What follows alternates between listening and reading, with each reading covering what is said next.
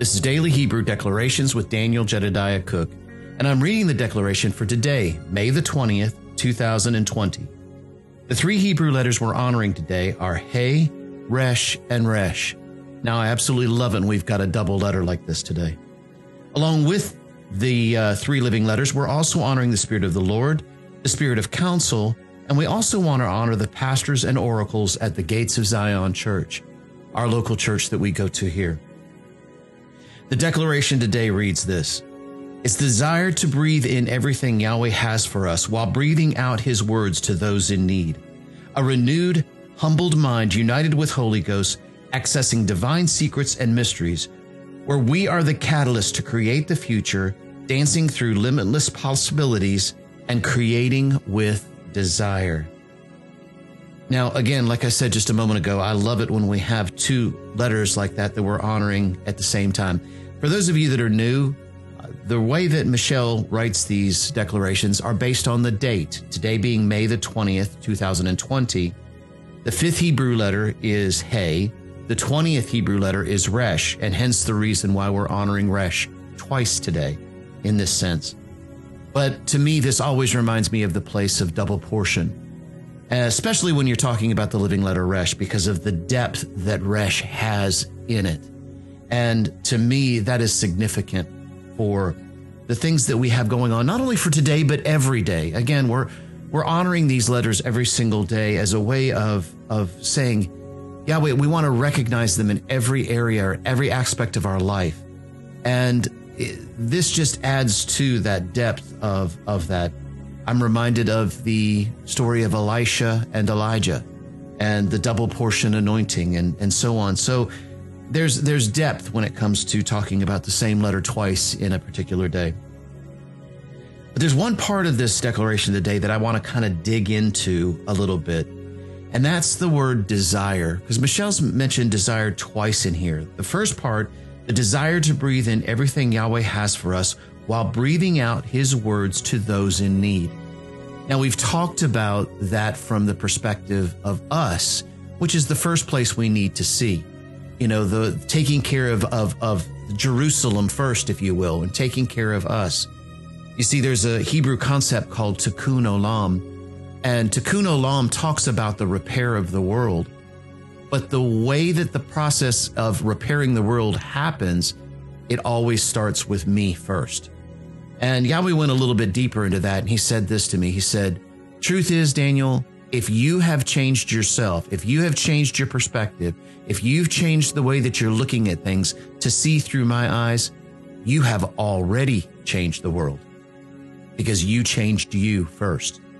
And so that's kind of what this is going on here. But but in this case, we're looking at from the aspect of others needing to hear the word of Yahweh. Yes, it starts with us first, but Yahweh's word goes forth into all the earth, and it will not return back to him void. And you see, there's a place of us of, of us speaking Yahweh's word, sometimes just by being ourselves and being who we are in him and standing up in a place where we are showing the the the really the light of Almighty Yahweh in everything that we do, others are able to see this, and our responses to situations are things that they hear. And so many times we're giving them things that they need, and we don't even really know it. We're just operating in this place of where we know we are connected in with Yahweh because we have that humbled and renewed mind united with Holy Ghost. And when we have accessed those divine secrets and mysteries, and we've begun to understand that our words are the catalyst that creates the future, dancing through those limitless possibilities and creating with desire. There's the second time she's mentioned desire in this particular uh, declaration today. Now, the Hebrew word for desire is the Hebrew word teshuka. And it's actually found, the first time it's actually found is in Genesis, and it's right after the incident at the uh, at the tree and uh, Yeshua, excuse me, Yahweh goes on to tell Eve that the desire, her desire will be for her husband. And, and then it goes on to talk about the, the process. So that's the first time that word desire is used. And it's used, uh, like I said, the Hebrew word teshuka in the midst of this. But if you break it down by the living letters, it's a tav, Shin, Vav, Kuf, and Hey. And the reason why I wanted to dig into that a little bit has to do with really that place of what desire really is. You know, to me, there are two different there are two different aspects of, of this word. There's desire and there's intent. Desire is the beginning part of that. Intent is the process of carrying that desire out. So when we look at desire and we look at it from the living letter perspective, desire begins with the living letter Tav. So Tav talks about the finishing or the completion. And usually anytime that a desire comes up in our heart and in our mind, you guys know what I'm talking about. Instantly we come to a place where we see the culmination of that desire we see the fulfillment of that desire. The moment that desire rises up, we process that through and we see and we walk through the process of walking it out to completion. So even the, the, the Hebrew word for desire begins with the fact of recognizing that we will walk through to see that thing, even if it's not fully manifest. In our minds, we are taking that to a completion and seeing how it will work and the process that it will work out. You see, Shin, which is the next living letter in Teshuka, talks about the place of action. So even in the word desire, it actually begins to speak about intent. Now, Shin means fire. Shin also means tooth. All right.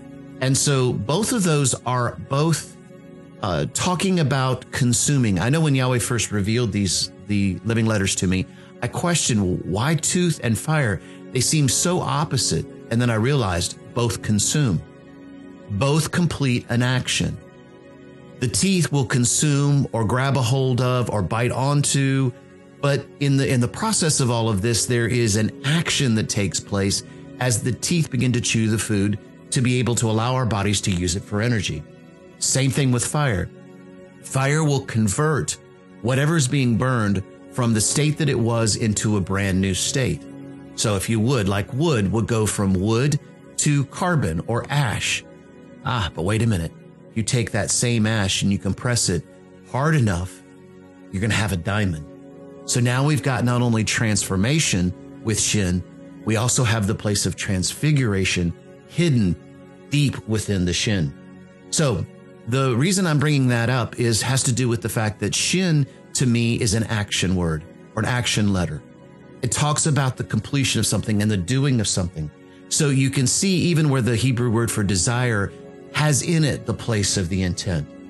The Vav, the place of the connection.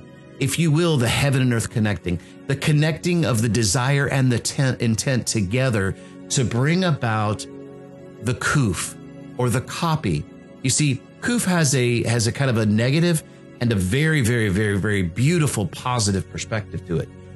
The negative perspective to that is that it's a copy. It's a facsimile, if you will. It's a, you know, one of the literal meanings of Kuf talks about monkey consciousness. In other words, monkey see, monkey do.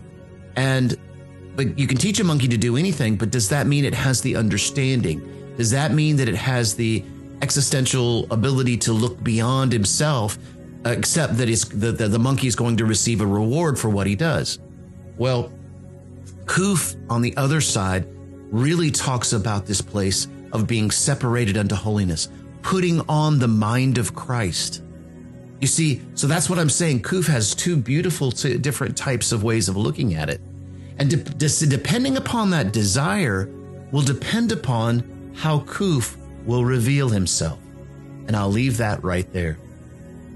The last letter of Teshuka is a Hey, because Hey talks about the place of framing. And the completion of that word is then framing that into existence and bringing into an earth. We've talked about that a lot over the last few days as Hey has been a part of what we've been talking about this month. So, what is the desire of your heart? What is the intent of your heart? And how is that going to come out? We have a responsibility to be careful about what we speak, what we speak and what we say.